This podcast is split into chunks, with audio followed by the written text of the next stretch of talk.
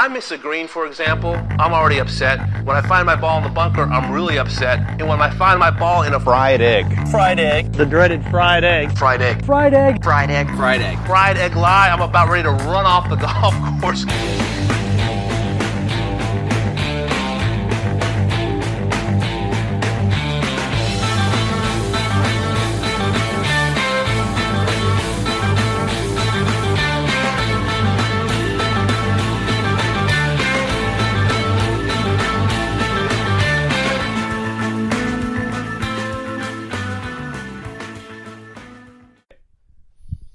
Ladies and gentlemen, welcome back to another edition of the Fried Egg Podcast. Today I'm joined by Kyle Nathan, and we'd like to welcome on Golf Channel personality, former PGA Tour winner, and author of The Anatomy of Greatness, Brandel Chamblee. Brandel, how's it going today? Ah, fabulous. Nice to join you guys, Kyle, Andy. Uh, I follow you guys on Twitter. I enjoy your work, so it's nice to sit down and talk a little golf with you guys. Absolutely. Thanks for stopping by. Yeah, real pleasure. I'm sure you're happy to get out of Chicago and come up here to the PGA Merchandise Show this week. It's like the whole world of golf has descended upon this spot, so it's uh, it's a it's an entertaining and, and vibrant week. Yeah, it's there's an eclectic group of people out on that floor. Yes, there is. Everybody from every, last year when I went, you know, you run into every sort of entrepreneur you you could you could imagine, you know, and they'd all have some gadget that they'd spent ten years on Mm-hmm. And you know, you try it, and you're like, yeah, there's absolutely validity to this. You know, you know, way to go. And you know, the next thing you know, ten of them are at your house. And the next thing, ten are it's like, oh my gosh, I wouldn't have time to try all these all things out. But it's there's so much energy there, and you realize that you know the world of golf. Um, you know, there's so much invested in it time, resources, money, passion, and everybody with any sort of passion is here this week. It's there's two places where the world of golf really congregates, maybe three here this week, PGA Merchandise Show, Augusta, and the Open Championship. Seems like everybody in the world goes to those three events. I think something that is often overlooked with golf, and it, it's shown here through all like these gadgets, is that golf's unlike any other sport where uh, you have an inverse relationship between like PGA Tour fans. So you figure there's probably like 3 million, 4 million people that regularly watch the PGA Tour, but 25 million golfers. But if you look at the NBA, you have hundreds of millions of fans, and there's probably only about a million people that actually play basketball regularly. Yeah, that's a good point. You know, same thing's probably true with football. I mean, who plays football once you get out of high school? And yet, you know, it's it, you know, as they said in the movie that they they've got a day of the week. Um, you know, golf is is different. You know, to play it is is is wonderful because you get to get outdoors and you get to know people, even your own family, in a way you don't before. But to watch it on TV well, it's it's not loud. Nobody's running into each other. It's not violent. Uh, you know, when I've fallen asleep more times than you know watching golf telecasts is what I do. You know, you, not anymore because I have to pay attention to it and talk specifically about it. But you know, you go home, you put the golf on, you'd fall asleep somewhere in the front nine. You'd wake up when they're on fourteen or fifteen. You go get a plate of nachos, and you come back and watch the end of it. It was like, what was better than that? You know, and you can't fall asleep to a football game. That's that's something so. I always say is one of my favorite things is how you can just fall asleep on the couch and wake back up and you're like, oh, what, what they're, they're, there they are. They're wow, still how playing. This guy make three birdies exactly. Oh my but god! But now, now I can go back and see how they made it. Before I'd go, I have no idea. I've been asleep for an hour and a half. Right. How the hell did that guy make three birdies in a row? Now, you know, I have ShotLink on my computer, so I go back. I'm like, oh, God, he did. That. So where is that shot? I got to go see it. And then, of course, you can go to Twitter and find it because somebody will post it. So. Yeah. Um, so to kick things off, we had a big week on on professional golf with three big name Euros winning, and uh, would love to. If the Ryder Cup was played today, who would you pick to win? Well, it was played today in, in Paris. I'd I'd probably pick Europe. You know, I was driving around the other day, and you know, I, something came on the radio about the U.S. was going to dominate. And and look, I mean, they've got an unprecedented number of young players, but you start to think about Europe, Jon Rahm, and Tommy Fleetwood, and Rory McIlroy, and Sergio Garcia, um, John you know, Pieters, um, I mean, Rose, Justin Rose. Uh, it looks like Paul Casey's going to play on that. You know, I mean, nobody would be surprised if Paul Casey made the team. And I mean, those are just off the top of our head. You know, if you start to go down a little further, you're like, oh gosh, he's a hell of a player. And you think they're going to be in Paris. They haven't won there since they haven't won on foreign soil the U.S. since 1993. So I'd pick Europe. You know, I I, I would. You know, I. I, you know, I, I don't think it's a foregone conclusion that the competition is is over. I, you know, I don't even know where those thoughts come from. I think they're preposterous. I tend to agree with you. I, w- I would think if if given the choice personally, I would take Europe today. And um, you know, one of their leaders is obviously going to be Jon Rahm, who Andy has been a personal fan favorite of for a, about a year now. How long until we start talking about Jon Rahm as the best player in the world? Well, it's it's coming. You know, I I can't imagine that he's going to topple Dustin Johnson off that at the top spot for a while. But Jon Rahm's in his early twenties. Uh, Dustin Johnson is sneaking up to his mid 30s, so you know he has a sort of a shelf life there. His skills will start to deteriorate soon. You know, within a, a year or two, he'll he'll lose a little something off his fastball, and you know it just happens. Mm-hmm. And Jon Rahm is, you know, he's got another decade in his prime, and he's got everything. You know, he really does. He's got everything. He's got the sort of savoir faire. Um, he's got the um, the arrogance, uh, which is so important. Um, and the the moment doesn't freeze him. You know, he didn't need an apprenticeship in the game of golf, which is so rare. Um, it seems like we're getting more and more of that, though. You know, Jordan Spieth didn't need an apprenticeship. Rory McIlroy didn't need an apprenticeship. Um, those are, you know, that's three in the last seven years that have just come out of nowhere and immediately look like they were world class players. You know, that's that's rare. Those players don't come along very often. That's why we were blown away at at Tiger and Phil. So Jon Rahm will be the number one player in the world at some point. Uh, would surprise nobody. Andy and I talked about yesterday about the level of consistency he's played with, which, I mean, he's in the top 10, 15, literally every single week, and who the last player to be as consistent as he has been. And the only name we really could come up with was Tiger. Well, that's about right. Yeah. I mean, if you look at. Um, if you look at his ascendancy to where he's at in the world rankings, it's of course, when you start out, you don't have points falling off because you haven't played any, so you're just gaining them in the world rankings. But yeah, you're right. I mean, not like Tiger. Nobody's right, like right, Tiger, right. but more like Tiger than Justin Thomas. You know, I mean, even Justin Thomas was a heck of a player, but nobody. You just don't see someone come along like um, a Jon Rahm. Yeah, uh, you know, I, I, always look at what intrigues me is is where these players come from, um, and how they play. It's not so much what they do; it's how they do it. And so when I look at, say, a Jon Rahm, and you think, how did he get here? How did he arrive on the on the scene with such? It's not unprecedented. It's it's precocious, really, because um, you're just not supposed to do those things. We saw it coming with Tiger, but generally, you're just not supposed to do those things. There's been 31 players that have ascended to the number one spot in the world amateur rankings every one of them, you'd look at them and you go, wow. You know, I go back and I've read about every one of those players, every single one of them. The very first one was Richie Ramsay um, back in 2007. Um, and you go back and you read, and they're can't miss, can't miss. He's number one in the world, can't miss. Gonna, no way he's going to miss. But of those 31, there are only nine that have managed to win PGA Tour events. Uh, Rory McIlroy, Jordan Spieth, Rickie Fowler, Danny Willett, uh, Michael Thompson, Danny Lee, Hideki Matsuyama, Patrick Cantlay, and Jon Rahm.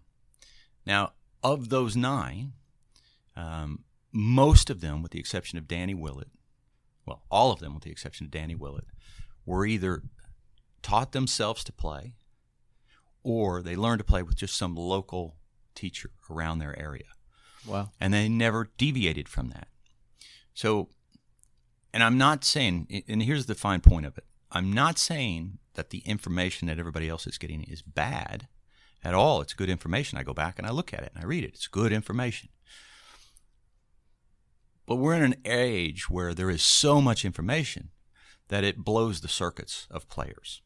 I was involved in the very very same thing. I, I see it. I see a player. He comes out. He's the best player in the world, and he's got all this information. He's got all this access. He changes coaches. He changes coaches. He changes coaches. He changes coaches. And the next thing you know, they're nowhere near the player that they were. So here's Jon Rahm. No one would teach that golf swing. No one. Just came out of nowhere. And he doesn't play with the sort of timidity that somebody does who's constantly looking at a screen and and and feeling like he needs to change something. So there is, you know, th- I pay attention to that. That matters to me uh, because how do you get the best out of an athlete? How do they play their best? Is it with information or is it with freedom? More times than not, it's with freedom. That's really interesting. It sounds like feel and I think maybe the ability to adapt because you know your own swing so well um, sounds so important. Well, that's true, but you know, if you're think about it, it doesn't matter. You pick the player. We go look at a video screen, with the exception of Adam Scott. You can find a fault in their golf swing very quickly. Doesn't matter wherever they're at. You'll find a fault with their grip, their takeaway, some point in their backswing, their transition. I can pick it apart. So can every other teacher. Okay, we can pick it apart. We can find fault with it. Now, if you're looking for perfection, swing perfection, everything perfect, we're going to get perfect there's this, there's this, there's this, and you sit there and you're like, well, you're not quite there yet. You're not quite there yet. And every time you look at that video, you're reminded of something that's inadequate about your move. In time, that timidity grows. You lose your confidence, and you're seeking, you know, perfection. If when you seek perfection, you're literally seeking something that does not exist.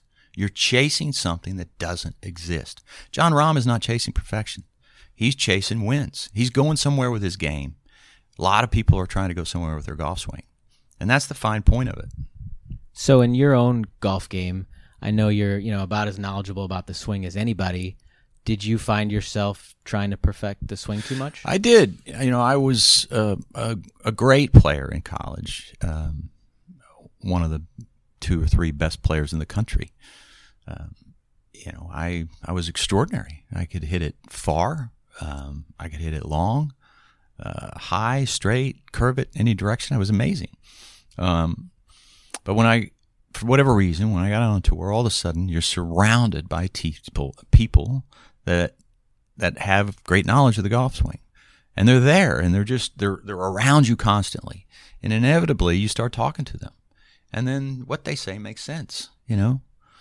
They, makes sense. So you, you try it and then you try it and it doesn't work or it does work and then you try it. And the next thing you know uh, the golf swing i played on the tour with for the better part of 15 years uh, looked nothing like the swing i had in college. You know i didn't even i go back now i look at my swing in college and i look at the swing i was playing on the tour with and i'm like I, they're not even the same person. I'm i now swing like i did in college. And i i swing that way only because i know now that that is the way to swing a golf club, that all the things that I was being taught were wrong.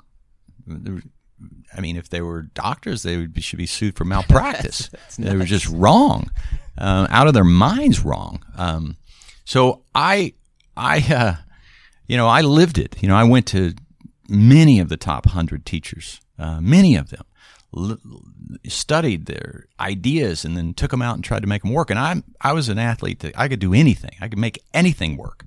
And that's what I see. If you get out on tour, if you're good enough to get out on tour, you're extraordinary.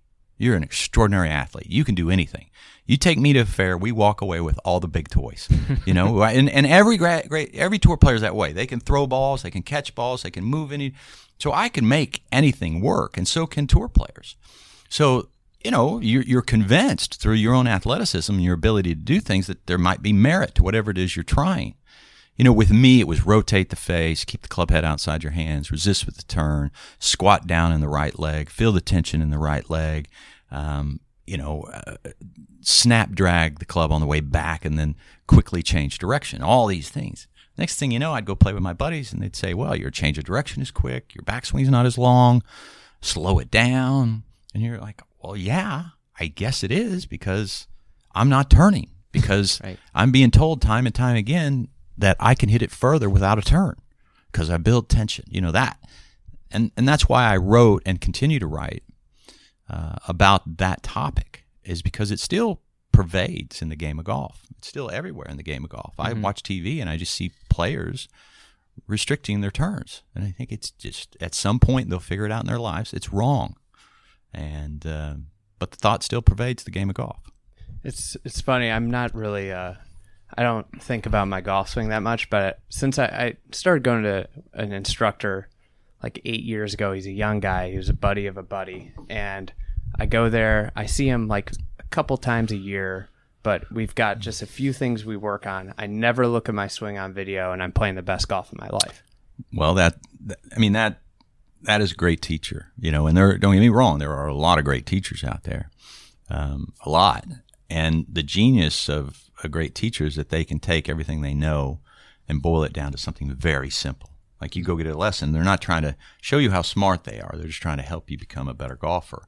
And it, you know, it can be as simple as you know, feel your hands on your right shoulder going back and on your left shoulder going through. That could do it. You know, it's just as simple as that.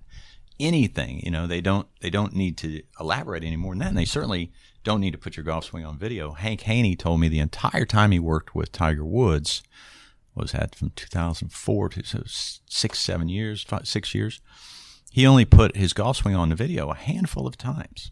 They didn't they didn't use video as a general rule.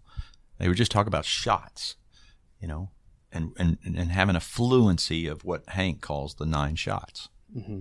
It's. uh Do you think that TrackMan has, you know, diminished the naturalness of of golf? Well, you know, TrackMan is is is interesting. I have in the past called it a toy, um, and you know the more accurate word is a luxury. It was a luxury, I would say. It came about, you know, it started being pervasive on the PGA Tour in 2006, uh, and it's gone from being a luxury to being a necessity. You know, like your computer and your cell phone and a microwave and a TV. Initially, they were luxuries, luxuries, and now they're necessities. Um, and I get it if you're building equipment, you, there's a need for precision, the precision that you get from TrackMan. And I get it from a scientific standpoint of trying to understand exactly what's going on. That precision is needed. You need that, okay? And TrackMan gives you that. But the disconnect starts to happen when what is what a teacher needs it for precision in understanding what, what's happening in the golf swing. But it's not essential to a player. Uh, it has not been demonstrated to me that it has improved play on the PGA Tour. If you go back and look in 2006 when TrackMan first arrived on the PGA Tour, 2017, so over a decade, uh, players are more inaccurate off of the tee. They hit it further away from the hole. Um, you know, scoring average has improved 0.2% of a shot, so two tenths of a shot. But most of that improvement, almost all of it, is from their improvement on the greens. It's not from agronomy. what the agronomy exactly. You're reading my mind, uh, and better strokes, um, agronomy. But um, what they're doing tee to green is not better; it's worse. They are hitting it further, no question about that. And and maybe that's due to the observation that launch angle, optimizing launch angle and spin rate, and the idea that when you get on TrackMan, people will talk about maximizing your length. And they'll say to maximize your length, you have to hit up on it. Okay, that's in any video you'll watch on TrackMan, they'll talk to, they'll say, in order to maximize your length, you need to hit on it. Now, I think that's important to amateur golfers, no question about it. You know, most of them can hit up on it and pick up 10, 20, 30 yards just like that. But in professional golf, you won't hear anybody say to maximize accuracy, you need to hit down on it slightly with your driver. Nobody will say that. They won't go there. But if one is true, shouldn't the opposite hold true? right.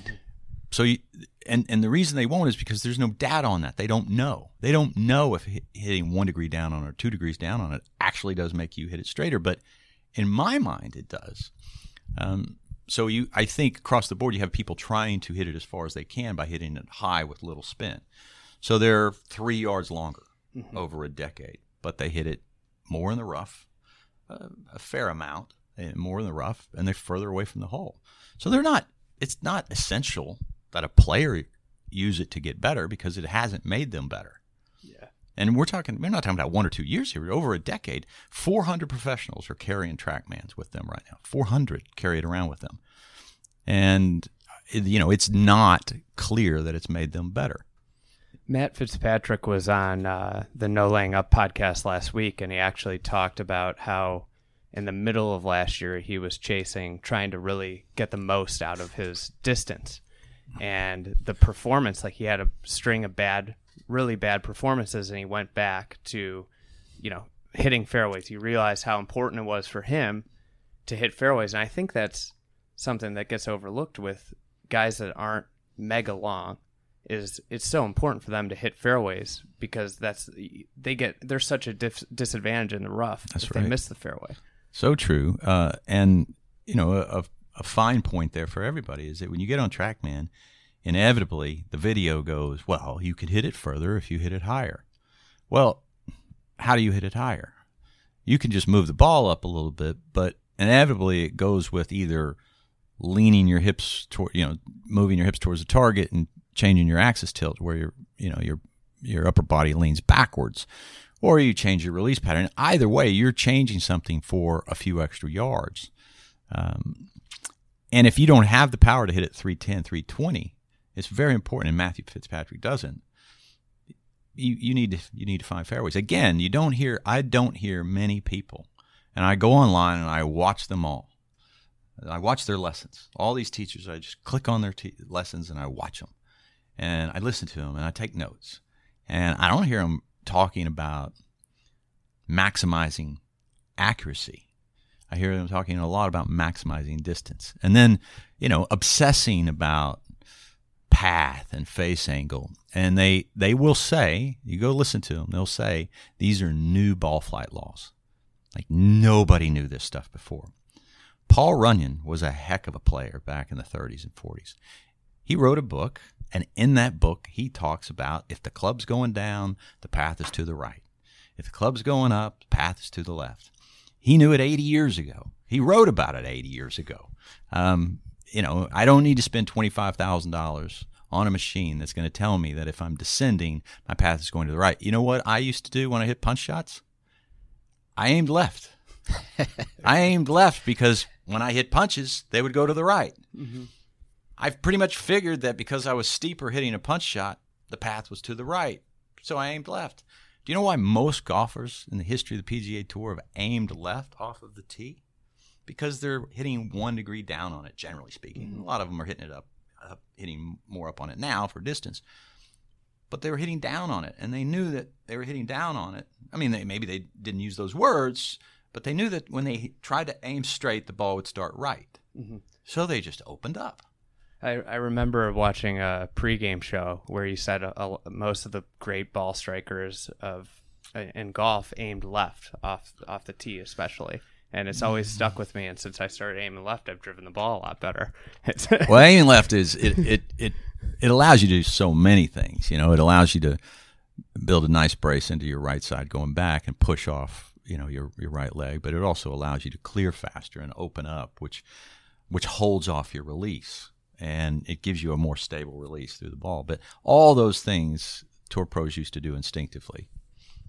So speaking of technology and TrackMan, obviously technology is a hot topic not only this week in Orlando but all across the PGA Tour.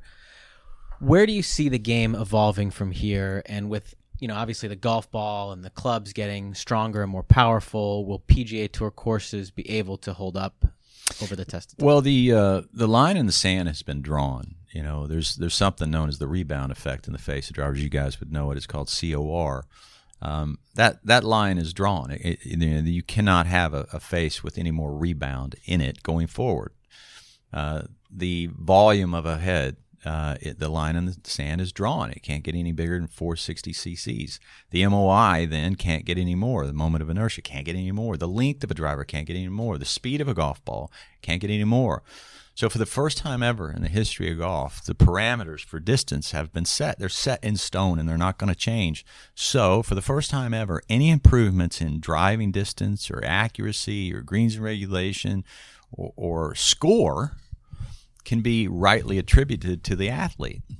You know, for the last 20, 30 years, every single time someone hit it further or there was a better scoring, it was always the equipment. Blame the ball, blame the clubs. Right. And now you can actually look at the athlete and go, wow. You know, I think since 1980 to now, tour pros are 36 yards longer, 36 yards. And there's a lot that makes up that 36 yards. It's not just the ball. It's it's the rebound effect in the driver. It's the length of the driver. It's the forgiveness in the head, which encourages you to swing harder. It's the agronomy, and then finally, it's the athlete. You know, you look at them. I mean, they look like you know Olympic athletes. They used to look like plumbers, and and uh, you you know they they hit the ball further because of it. A lot of those factors. Um, so now going forward, we're going to see cool stuff. They're going to have to figure out how to stabilize the face. TaylorMade's got a new driver. Callaway's got a new driver. You look at them, and and there's merits for both of them. They're really cool, but they're not about speed. They're about strength or about accuracy more.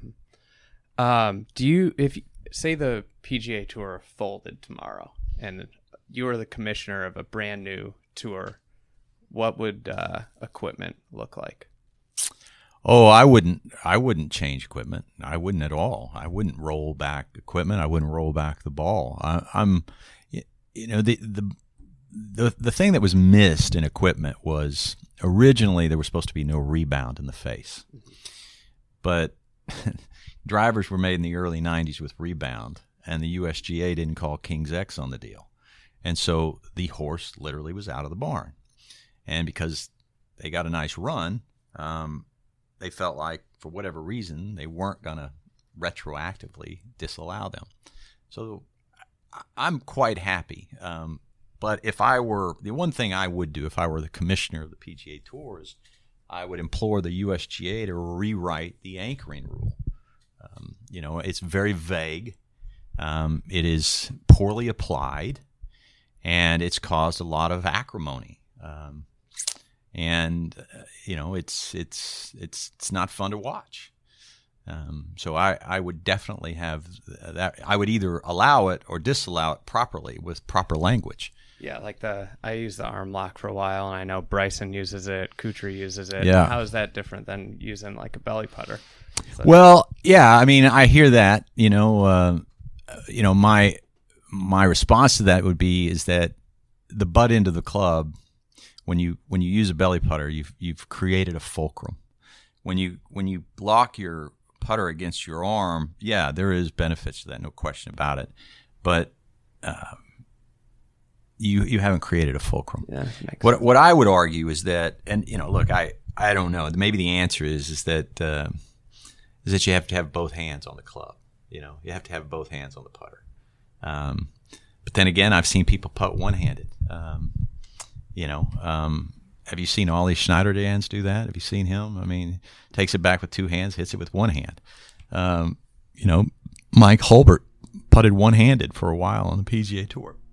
So, you know, I would definitely address um, and talk to all the governing bodies about this, clearing up the ambiguity, ambiguity, ambiguous nature, excuse me, of um, of the ruling on on the anchored putter. So there's no question in your mind right now that there are people that are anchoring.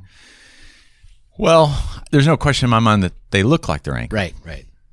You know, what they're doing is legal Mm-hmm. because you know they've looked quite closely at it, and those that are doing it explain it to those that are looking closely at it, and those that are in charge of making the rules say there is, you know, there's there's nothing wrong here. It just looks like there is. Um, I I would argue, and I do argue that if it touches your shirt, that that provides a soft anchor. It's well within the rules, so what they're doing is legal. I'm not saying it's not, but in my mind, if you touch your shirt, then I have some spatial awareness of where the fulcrum is. Um, and I think personally that's an advantage. Billy Casper did, a, did the same thing. You know, he touched his left leg when he putted. You know, it wasn't illegal then. Nobody even talked about it. It was just a stroke that was peculiar to him, and he was one of the great putters of all time. You know, I'm writing a book right now on short game and putting, and oh, Billy Casper will certainly be in it, no question about it. Um, you know, because I love the way his putter head worked, but you know, at various times he touched his left leg with his putter, and to you know that that gives you spatial awareness of where the fulcrum is, and it's difficult to write a rule that disallows somebody touching their clothes because at some point when you swing, say if you've got a jacket on, it's going to touch your clothes. Right. or if it's windy. Right. If it's windy, I get the difficulty in the language, um, and the ambiguity with the language. I get that, but I would make it a priority and, and then try to figure out how to because, you know, in my mind, it does provide a soft anchor, and that's what I call it. Again, they're well within their rules to do it. I tell the players that are doing it, You, it's clearly it's legal. Keep on at it. But if I were the commissioner of the tour, I would change that. I've definitely seen more close up of Langer's chest than I need to see for a whole lifetime. that's a, right. It's like you know we've, we've got this bizarre right, and that's because of the rule. We shouldn't be focusing on that. Right. But the whole world of golf is because anytime you see, you know, there's several players out there. It's not just Langer that are doing that. Your attention goes right to that spot, Right. and it takes away from what they're doing otherwise.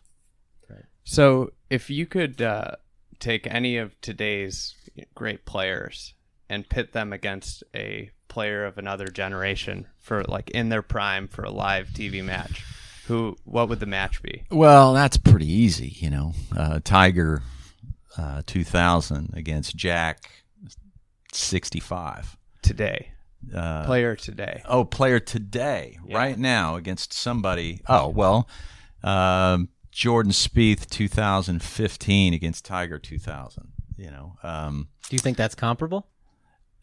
No, there'll never be another Tiger Right, Woods right, right. ever. Tiger was Shakespeare. You know, 500 years from now, if we're Right. the species survives, they'll be talking about Tiger Woods, um, you know, as as the by far the greatest golfer of all time. You know, when, there's no bigger Jack Nicklaus fan in the world than me. Uh, not only as as a father and a the way he handled himself in the game and the way he played it, I never thought I'd see anything like him. But from just a purely golf standpoint, um, when I'm around people that say Jack was the better player, I'm like, well, you really haven't looked at it then. Um, Tiger's win percentage was double. His average margin of victory was double. You know, his wins, five shots or more, was double. You know, you start running up against this double, twice as good, That's twice as good as Jack, a lot when you start looking at Tiger and Jack. Twice as good, twice as good, twice as good. It pops up over and over and over again. And what we mentioned, the athletes have, you know, evolved over time to be better. Yes, I mean Jack was one hell of an athlete, no question about it. And Jack is, and that uh, look, it's you say you can't compare eras. I hear it all the time. It's like no, everybody does. You can. It's inconvenient because somebody's general gets demoted to corporal, you know. But um, you know you can, and I think it's important to study the best because it's like whatever worked is what does work. You know, what did Tiger did? What made him so good? Uh, I'd love to see that you know Rory McIlroy at his best against Tiger or Jack or Hogan. You know, if you know, I'd love to see Tiger at his best. You know, Tiger 2000 against Hogan 53. Uh, you know, I'd give anything to see that. You know, you know, or the best would be, you know, Bobby Jones in 30, Jack 65 or 72. Take your pick. Hogan 53, Tiger 2000. You get those four, and that's that's the greatest golf that's ever been played. Um, you know, there, there are a lot of good players in the game right now, but we were blessed to have been able to watch Tiger Woods. Absolutely. Yeah. Speaking of some of the, you know, great classic swings, who's on your Mount Rushmore of golf swings?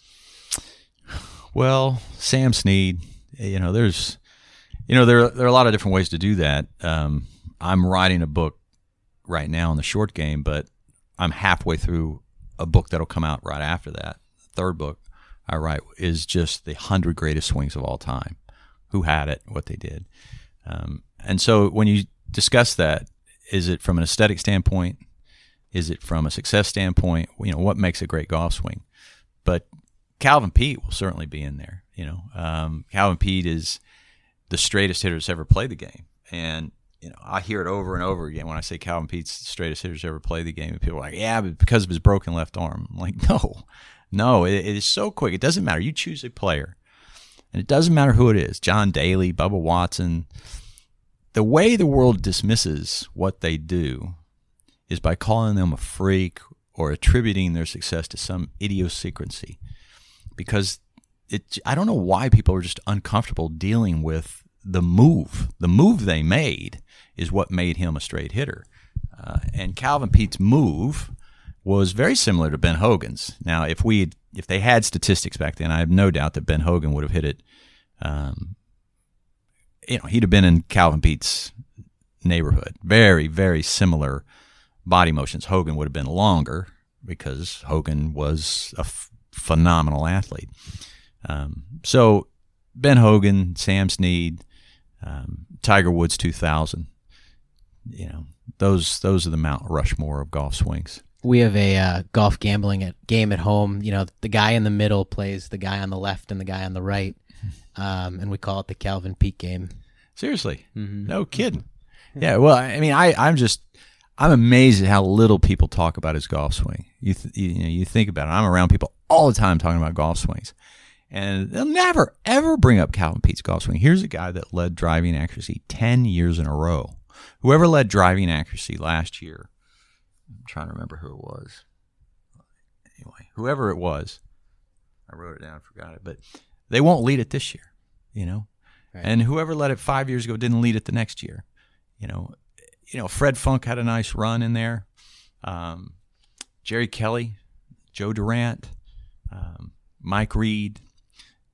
You know, they very straight hitters, no question about it. But only one person did it ten years in a row, ten in a row, and also led greens in regulation.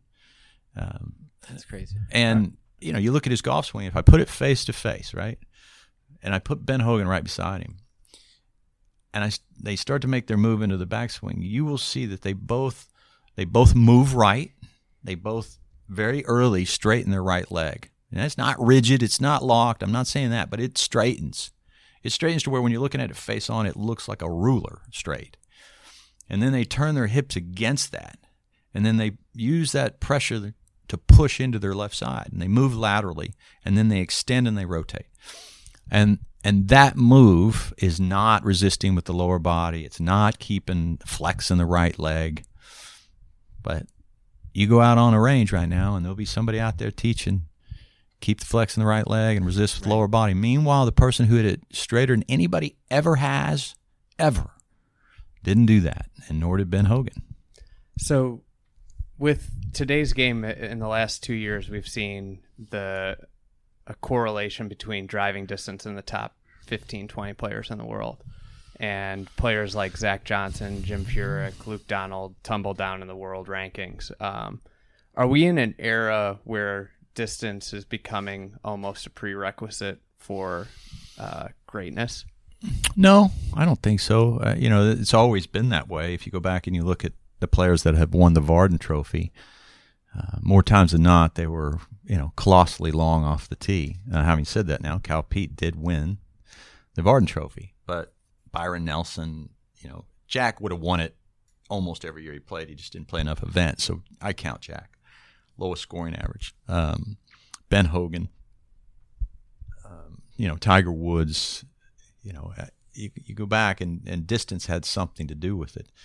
Uh, there was an era, you know, that where we had dominance with short hitters. You know, Nick Faldo wasn't a long hitter. He had some dominance, certainly.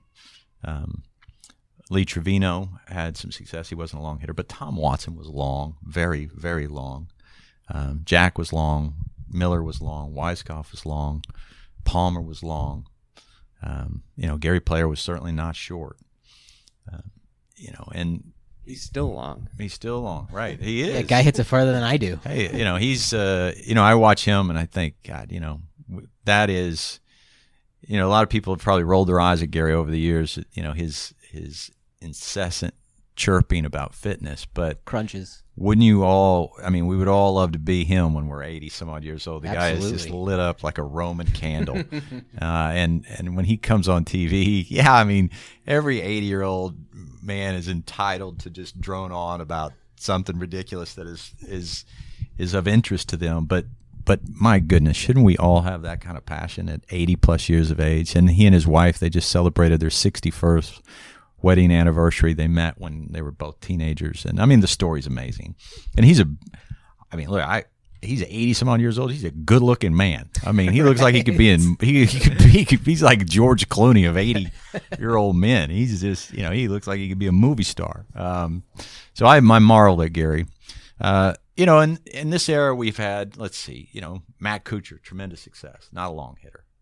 Um, Jordan Spieth, you know, Jordan Spieth is He's above average though. He's uh, in the top half of the PGA Tour. What I'm saying is like Yeah. Is are we going to see a world number one that's not in the top half of the the PGA Tour in driving distance? it's it's you know we're in an.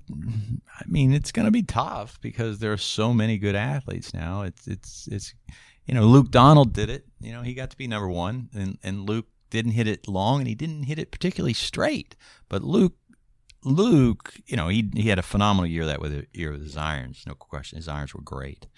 Um, but Luke is, you know, we marvel at Ben Hogan his ability to hit a golf ball. But Luke Donald is Ben Hogan of the short game. You know, I mean, in the same way we marvel at Ben, we should be marveling at Luke Donald uh, and Steve Stricker. Uh, you know, the way they chip the ball, pitch the ball, hit bunker shots, and putt. You know, Luke Donald was able to overcome disadvantages of not being long or straight for crying out loud. That I mean, you can't even get on tour. He wasn't long or straight, and he became the number one player in the world. I love watching Luke Donald. Um, play the game, and, We- and so We've talked about Faldo before, and um, I'm curious. You know, he's won six majors. I Six, think, yeah. six. Would he be able to win a major in today's? Oh yeah, game? absolutely. You know the the things that made Nick great. You know, I mean, look, Nick was playing against longer hitters. Greg Norman. You know, he schooled Norman. Right. Norman was much much longer than him. Um, you know, he played against Nick Price. Nick Price was only Ian Woosnam. But- Ian Woosnam was really long. So, a question is, what what about the technologies? Completely changed. The ball doesn't spin as much. Could that have a factor? Well, you know, you say it doesn't spin. I mean, aver- you know, the average driving distance is 290 plus yards. Um, you know, guys are not hitting long clubs into greens anymore. It doesn't spin as much, but it lands at a much steeper angle. Um, you know, distance is always going to be a huge advantage. It always has been. It always. You start to look at the players that have dominated, you know, top ten of all time. There's not a short hitter in there. You know, I mean, there's not. I mean, Bobby Jones, long. Uh, Tiger Woods, long, crazy long. Jack Nicklaus, crazy long. Byron Nelson, you know, he wasn't he wasn't Sam Snead long, but he was long. Um, Walter Hagen, you know, you go down the list and you'd get to Gene Sarazen, but if you ever watched Gene Sarazen hit a golf ball, no, he wasn't the longest, but he wasn't short. Um, he- you know, Palmer, long. You know, distance has always dominated. Um, and the hardest thing to do in golf is hit it long and straight. So that's the thing that interests me the most. You know, I, I'm always on the lookout for any any player, any method, any idea that demonstrates an ability to, to hit the ball long and straight. That's what keeps me up at night. You know, is is is who hits it the furthest and who hits it the straightest. So, who's your favorite player, or like who are you most bullish on of a player that's outside the top 50 in the world rankings right now? If you had to pick one, Oh, I don't know. Uh, Dylan Frittelli uh, is amazing. Uh, you know what he's been able to do in the game so quickly certainly gets my attention. Um, there's no no question about that. You know, he pops up and you're like, oh, geez, this kid is you know consistently um, winning. Um, this the kid that's number one in the world right now in the amateur rankings, uh, Niemann Newman. I uh, think he just he just ran. He shot 63 in Yeah. the LA, uh, the Latin America. Right, right. I mean, you know, he's from Chile. Mm-hmm. Um, you know, I, I'm amazed. I think one of the most amazing, you know, we're talking about men's golf, but one of the most amazing things in the last 15 years of golf is the number of good players to come from South Korea and good good golf swings. I was talking to a, a coach from Korea yesterday, and I, you know, I asked him that question because I spent a lot of time thinking about that question. And there are no teaching academies in Korea. There's really no there's no teaching. So it's like, hold on a second what's going on here? And you know, golf is a pastime over there. Kids have clubs in their hands by the time they're four, and they're out swinging, you know, on the playgrounds, and you know, they're they're coming to these the game early when your ability to imitate is you know at its peak, and they you know they bring a work ethic to the game.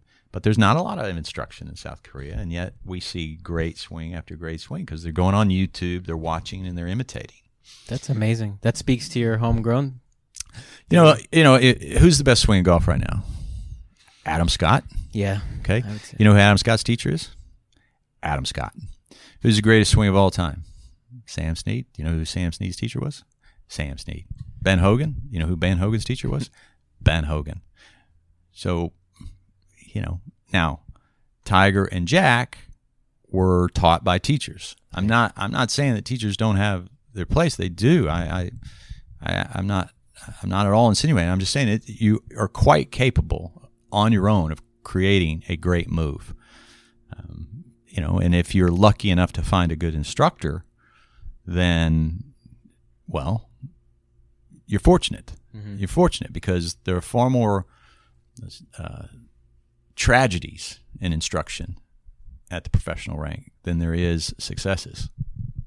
So uh, Tiger recently announced he's you know he's splitting with Como and he's kind of going with Mhm. just himself. Where's Tiger gonna end the year ranked in the world rankings? That's a great question. Uh, probably close to the top 50, you know, Wow. which is, you know, I, I didn't think that Tiger would come back with a golf swing like that. I didn't think he'd come back with speed like that. Um, so, you know, he, and I, I, you know, I was asked about it obviously a lot. And I said, I, you know, I hope I'm wrong. And I'm happy to be wrong. Um, you know, he'll still have to get over and find a way around his short game woes because those are not gone by any stretch of the imagination. But golf swing wise, I think you know he's got a good enough, uh, good enough golf swing and enough speed to go out there and contend. Something we were talking about last night with short game is how long rough around the greens. We were saying eh, compared to short grass around the greens actually is good for Oh yeah, absolutely. If you got some wiggle room underneath the the ball, then Open you don't have to be so it. precise, and it, you know, you, you can you can move it up, you can move it back. You've got wiggle room under the ball, but when you got a tight lie and it's sort of a straightforward pitch shot, um, you know, the need to be precise uh, is is there, and when you've hit as many bad chips as we've seen Tiger Woods hit over the last four or five years, you think about it, they're foremost in our mind. I promise you, they're foremost in his Right. and he has to chisel through a wall of doubt before every single chip shot he hits. Every one of them. And his competitors are walking up to a chip shot with, you know, blood in their eyes. You know, they're they're they're trying to hole it, um, and and that's that's the difference. And people, you know, every time Tiger hits a good chip, I'll get a tweet from somebody saying, "See, he doesn't have the yips," or actually, I'll get a hundred, you know, or a thousand, and uh, you know, you idiot, and and and then and then and then two three holes later, when he chunks one, my Twitter feed will go silent. You know, it's like, and I'm like, yeah, you know, where are you chirpers now? Uh, and I, you know, look, I, I, I hope he figures it out, but I've never seen anybody figure the chipping yips out. There was a player from Australia by the name of Brett Ogle, who was a hell of a player, won very quickly on the PGA Tour, Pebble Beach in the early '90s, and long and straight, and just you know, had had everything. You know, he was abrasive in the right ways. You know, cocky he got the chipping yips and he was off the tour and gone in, in a year. Uh, I've never seen anybody recover from them.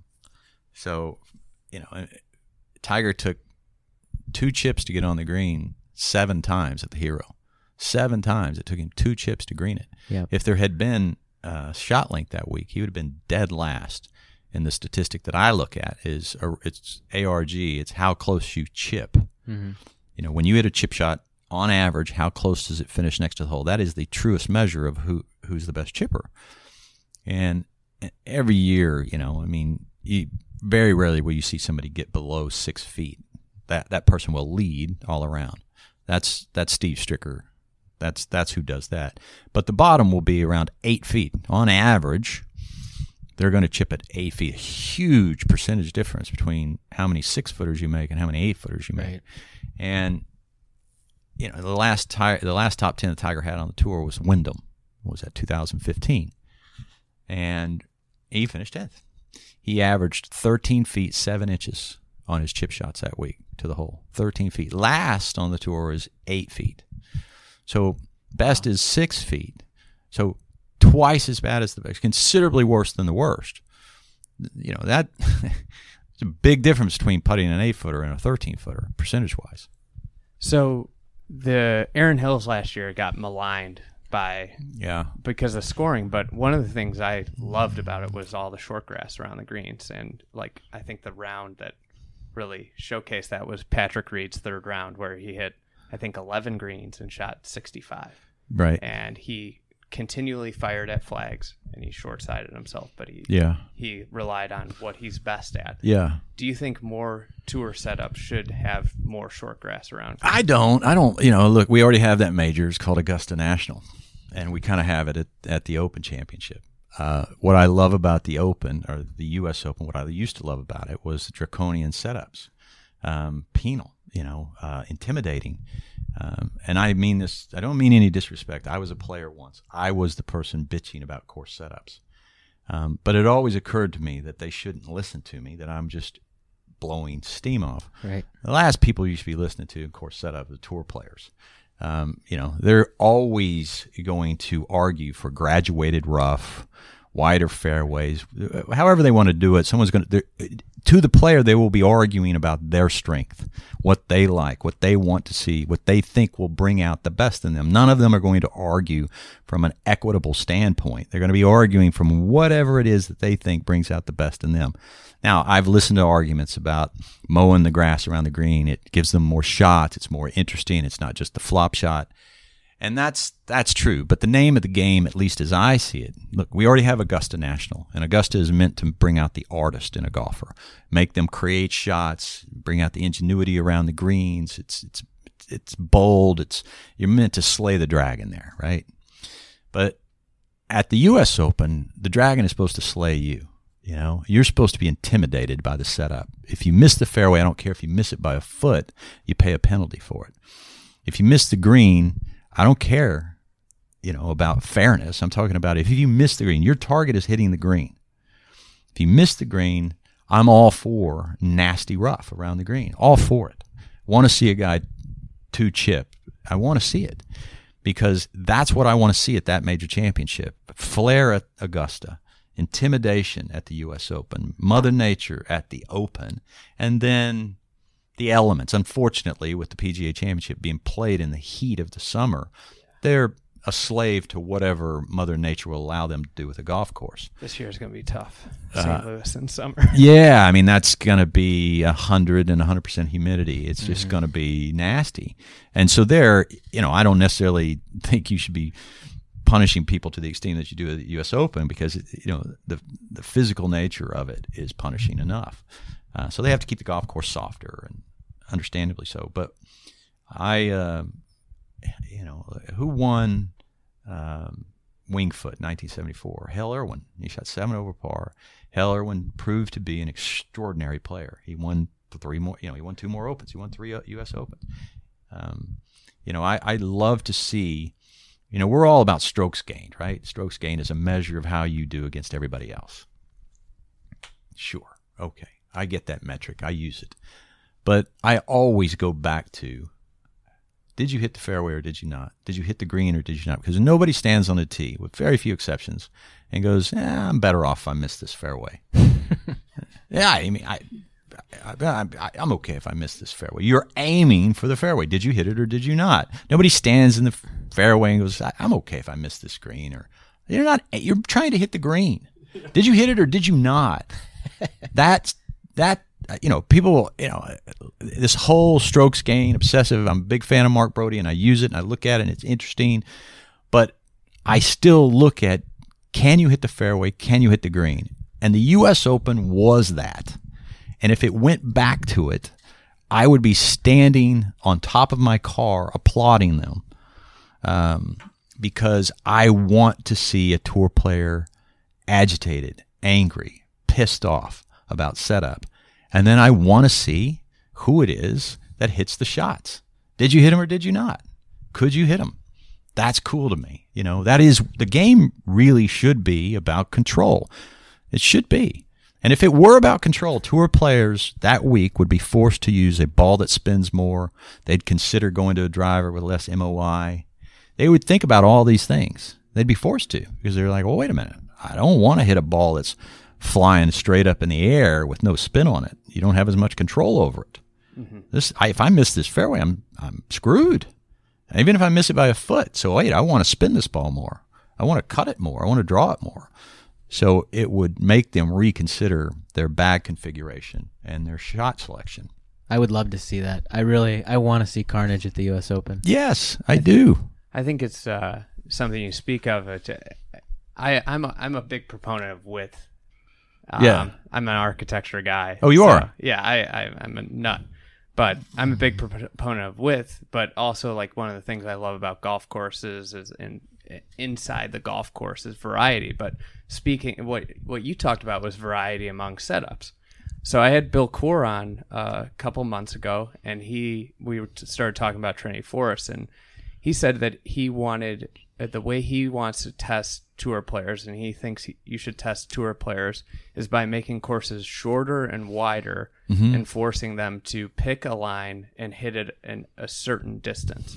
What do you think about shorter and wider? I love it. You know, I, I, you know, this is I do love variety, and I love Bill Coore Crenshaw golf courses, and when I play them, that thought is is you can feel it. You know, when you play the golf course, you know, you'll drive it down, be right next to a green, but if you don't have the right angle, um, you've got some awkward, inconvenient ridge to get over, and you know you could spit on the green and you can't chip it on the green because you're in a bad spot. So golf is meant to be fun, with the exception of the U.S. Open. One week a year, it's not meant to be fun. Augusta's fun.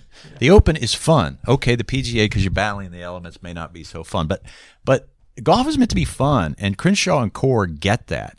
You know that the the the penal setups uh, that I love at the U.S. Open, I hate everywhere else.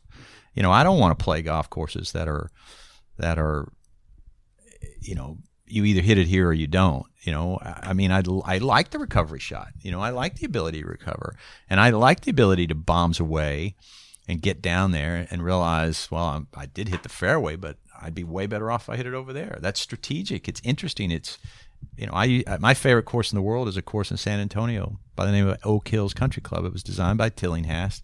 Its integrity has never really been touched. Uh, it's been spruced up a time or two by Weiskopf and Jay Morrish and whatnot, but it's the same way. I, it's only seven thousand yards long, but every day I finish it, I think, that was such an interesting round. I, you know, I, I had a bad lie here because I drove it on the wrong side of the fairway. I had a three iron from a hanging lie there, and nine iron from an uphill side hill lie, uh, little bitty greens, and it piques your curiosity. Crenshaw Coore do that. Uh, the Trinity Forest Golf Course in Dallas, by all accounts, is amazing. I think the field will be much much better there. I think players will be intrigued by that that course. I uh, I spent like three days just walking around studying the course. Um, there's a couple spots where I I mean there it's gonna be very interesting to see the comments that come from it. Yeah, It's it's gonna rub some people the wrong way. Yeah, absolutely. And you know, different. Gil, Gil Hanse redid Doral, and the first hole he made it. You know, it's a par five, but if you if your second shot drifts right of center, it'll catch the slope and it'll go in the water. And I think JB Holmes was leading there after two rounds, and he drove it. And he had a six iron to the green, if memory serves me correctly. And his six iron landed from the left side of the fairway, I believe, hit the sort of the right side of the green, and it went in the water and he was angry and he think I think he had some critical things to say. I think it was JB Holmes. And Gil Hanse was up on the set that night. And you know, I, I could tell that it I, I I could tell it bothered him a little bit. You know, he was getting and and I and I was thinking, well, I mean, I've been there. I've been the tour player, and you think no matter what, when you hit the shot, it doesn't turn out the way you want. You were like, what idiot designed this golf course? and if you philosophically look at it, though, it's a it's a par five. There has to be some risk reward. You know, if you get it going right at 13 at Augusta, a little bit with your second shot, it goes in the water. You come up short, you roll in the water. You know, if you don't quite catch it perfect at 15, it'll hit in the front third and come back in the water. Those are all design elements that are intended to intimidate. Um, they're intended to make you create and reward great creativity and boldness. And you shouldn't get a pass with a shot that's just not quite right with a six iron to a par five. You should pay dearly for it. um, mentally. You know, there should be some stress. I, I love that kind of architecture, and that's one of the things I love about Crenshaw Coore is that they design with that in mind. Fun, but also they they want you to have fun, but they also want you to pay a, a small price for a strategic mistake.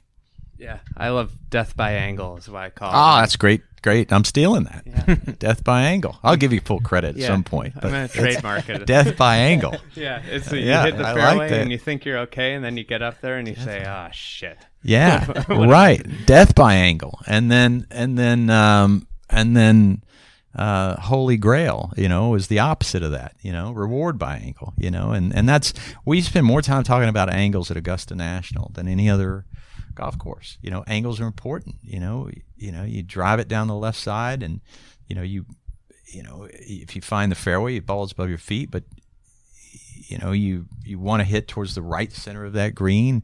Um, you know, you drive it down the left side at 13. You you know, take that risk, and then you've got a flatter lie, but you want now you want to hit a cut into that green.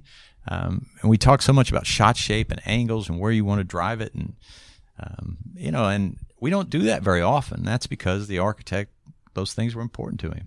Yeah. What's your favorite course?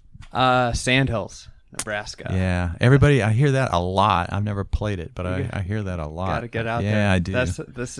If you leave Sandhills without a a grasp, at least a grasp of strategic what strategic golf No is, kidding. You are uh, you're you're pretty inept if you leave All right. there without it. All right. But it it's I mean everything's about angles and and it, you get the the the elements out there in the sand in Nebraska. I mean.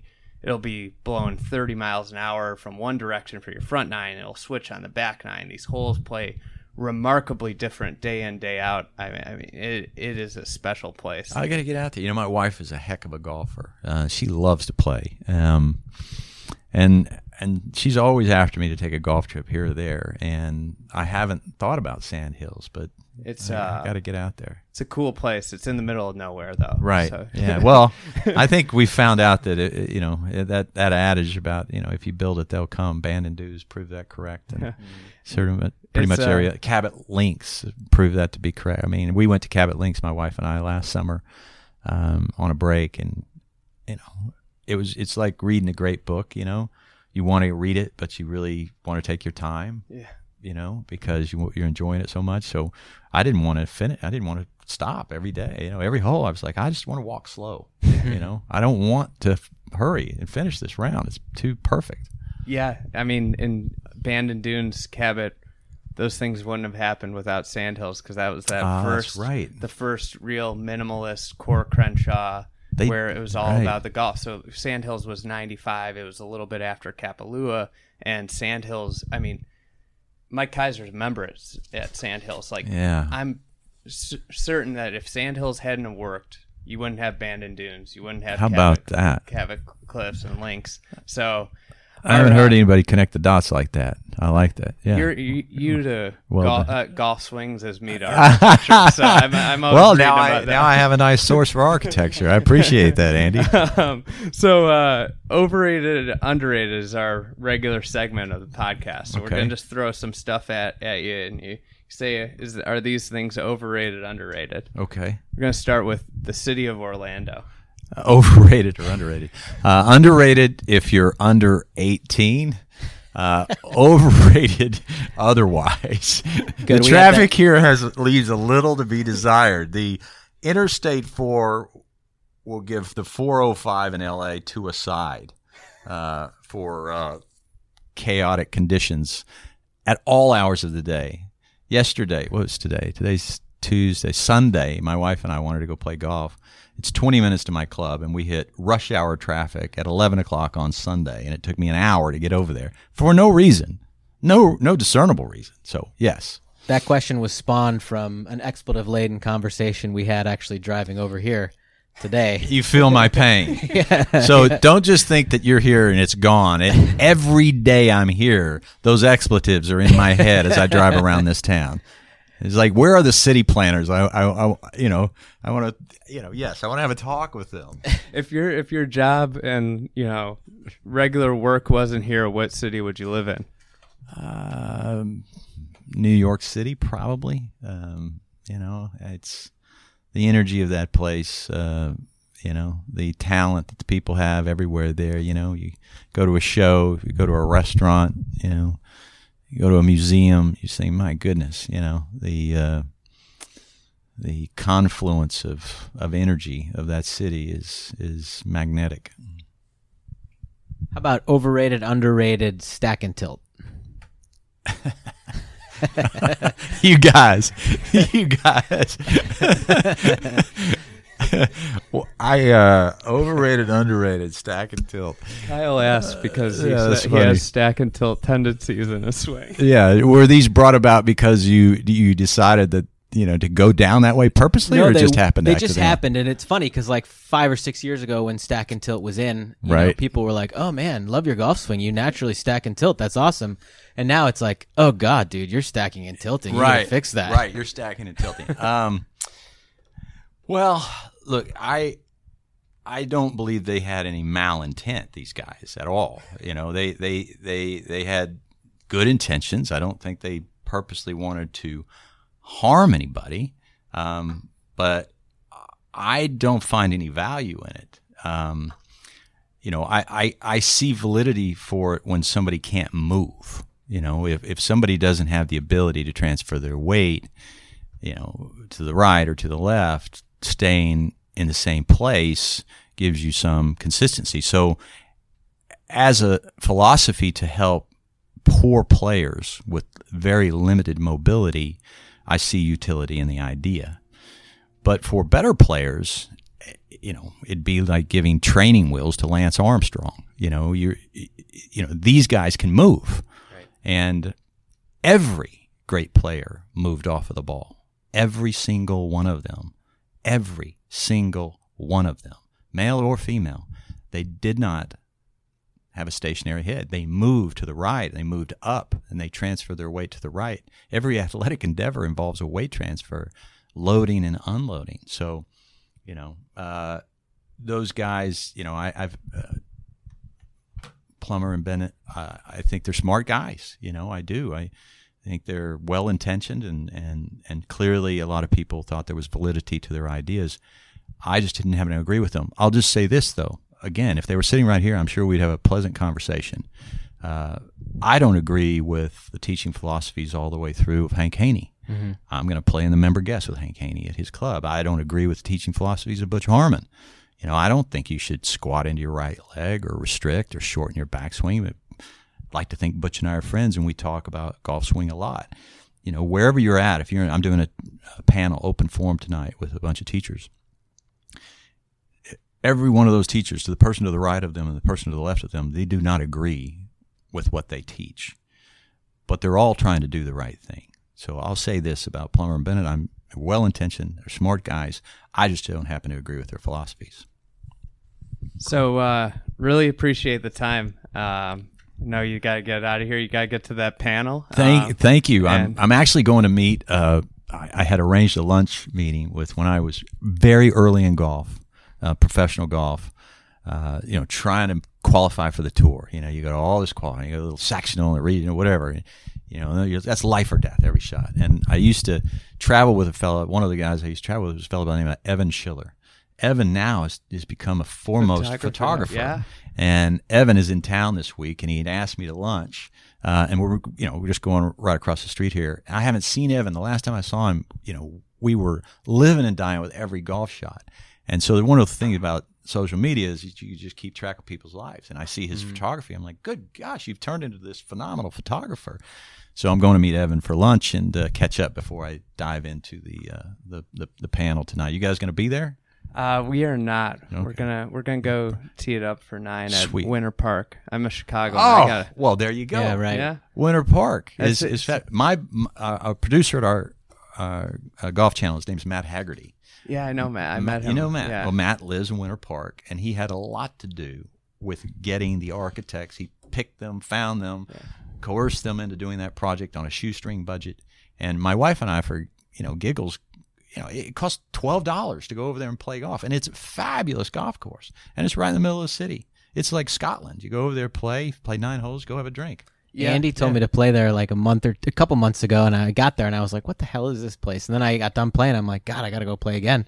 Oh no, it's terrific. It's You guys will have fun. You guys, uh, I'm jealous. Uh, I wish I was over there with you guys. We'll have to get together and play sometime. I, uh, it's be a really nice to meet you guys. I, you know, put a, you know, look, you, you get on Twitter and there's a whole lot of snark on Twitter, and you guys, right. you guys don't do that. You know, you're all about the betterment of this game, and you put out great content. So.